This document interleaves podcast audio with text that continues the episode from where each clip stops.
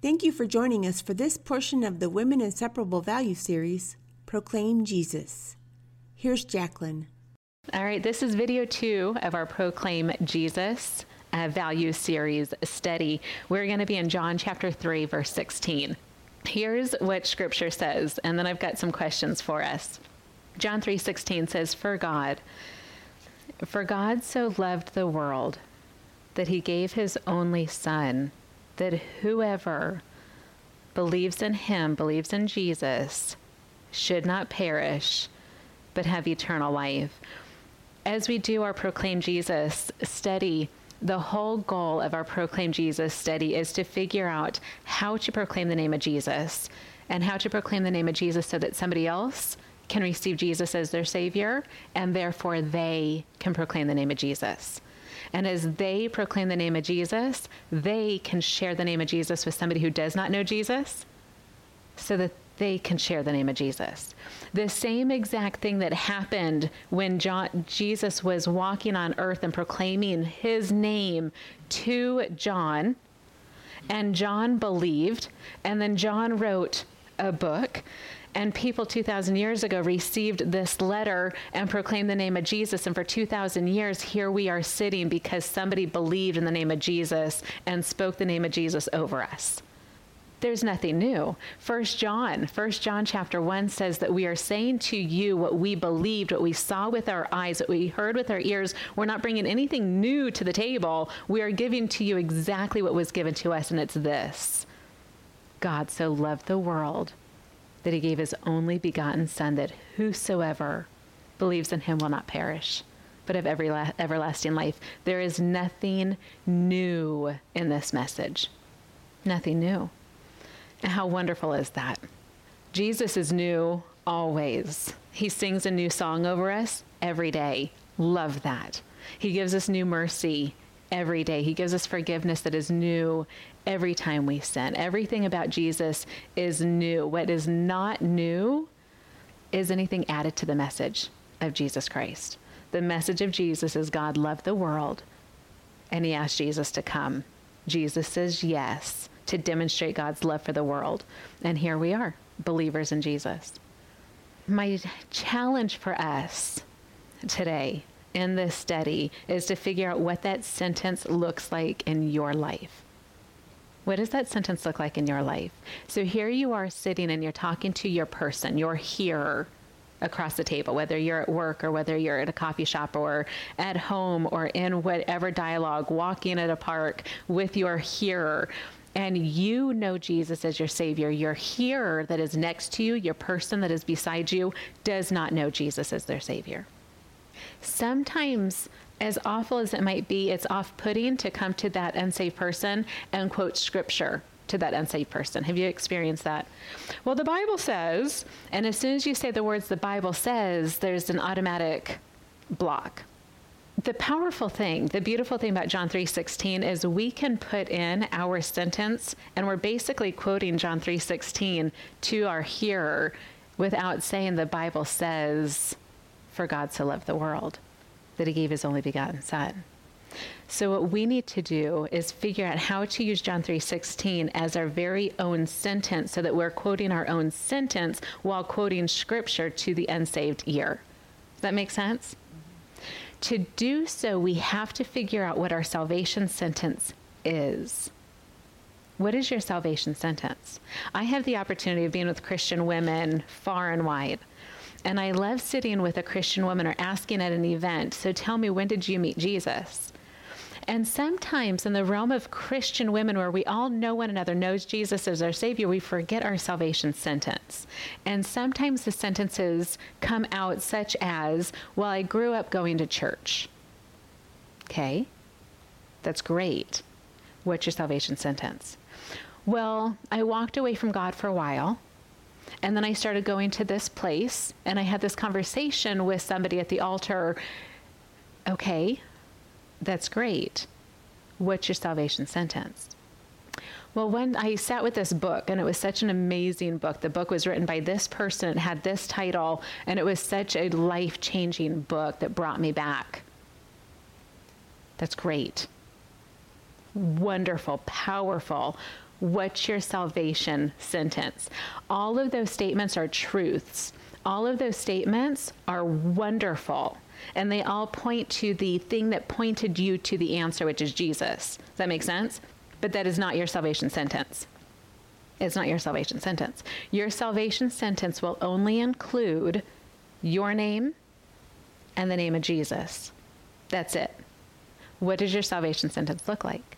According to John 3:16, it looks like for God so loved the world insert you that he gave his only begotten son insert Jesus that whoever insert you believes in him will not perish but will have everlasting life you sit there with somebody and somebody asks you whether it's a Christian person or a pastor or a husband or a friend or an unsaved soul asks you, so what what does that look like?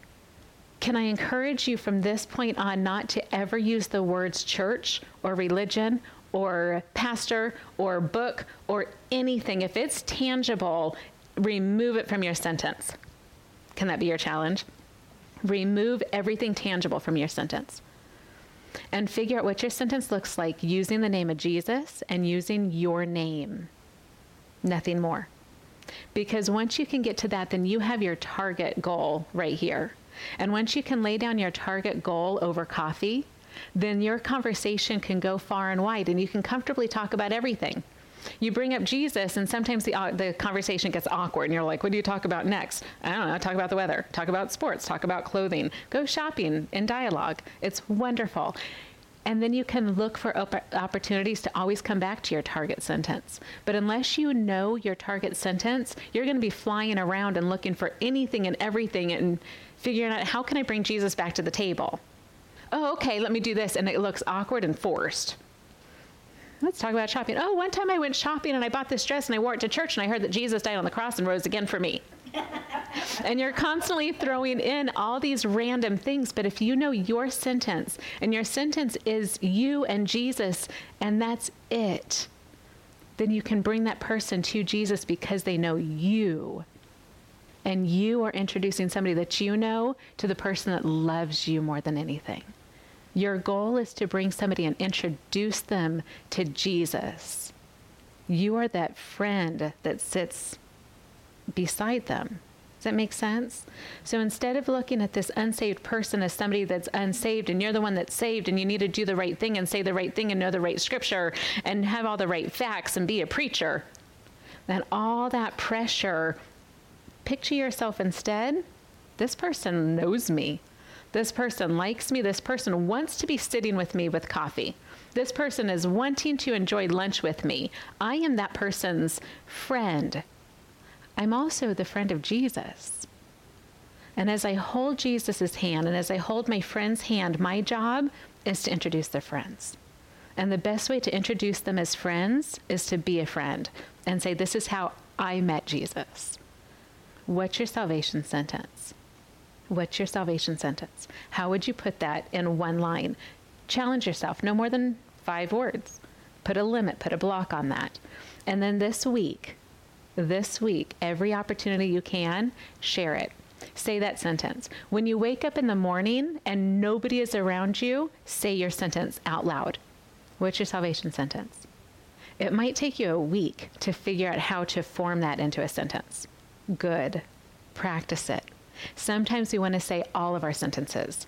Well, let me tell you. So, so when I was 10 and then I was 14, and we want to give our whole story, but then it becomes about you and less about Jesus.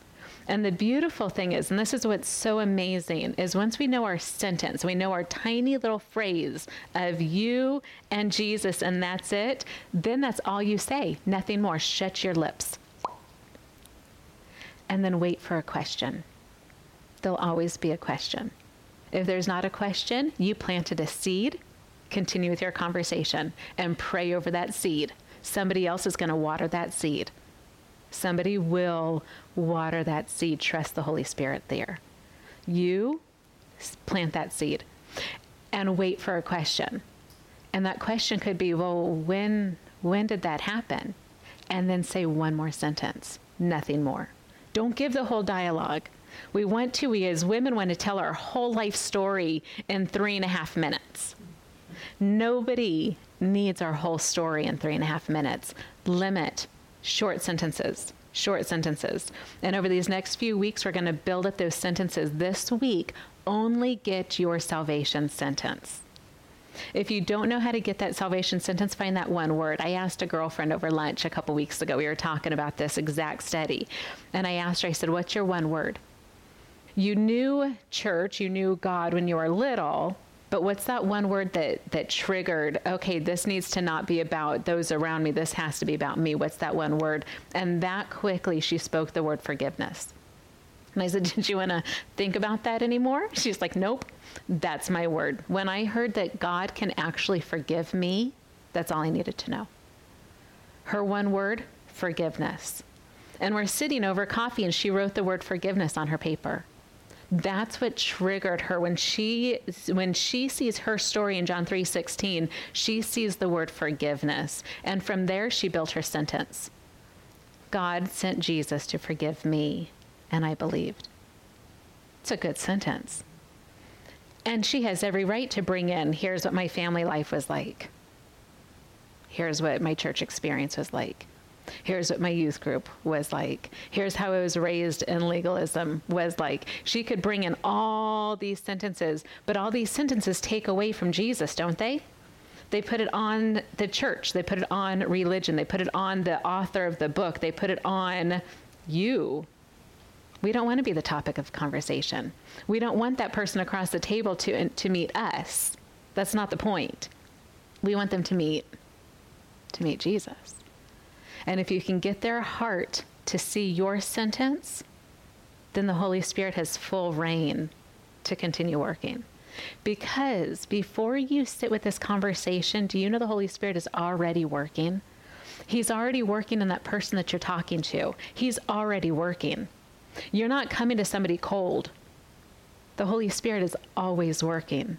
He's always working. Remind yourself of that.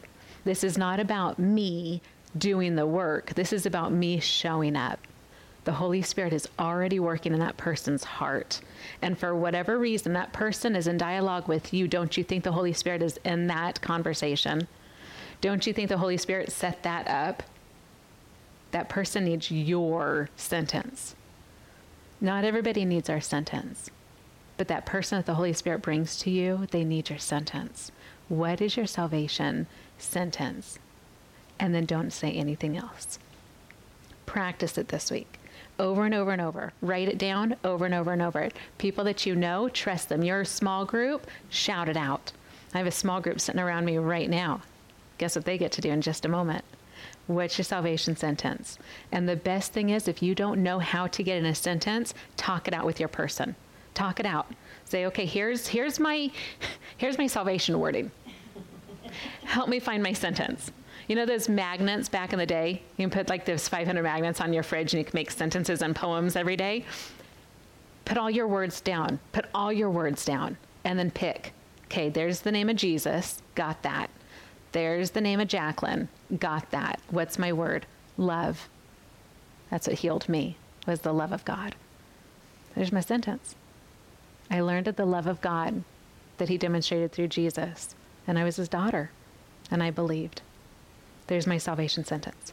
All the other words are important, but they'll only be used when the Holy Spirit needs them to be used per conversation. Fair? This week, get your salvation sentence. John 3:16 For God so loved you that he gave his only begotten son that when you believed on him you will never perish you will always have eternal life. We're so glad you joined us today. If you need prayer or simply have questions, email us at womeninseparable at gmail.com. You can find more Women Inseparable studies on various social media platforms.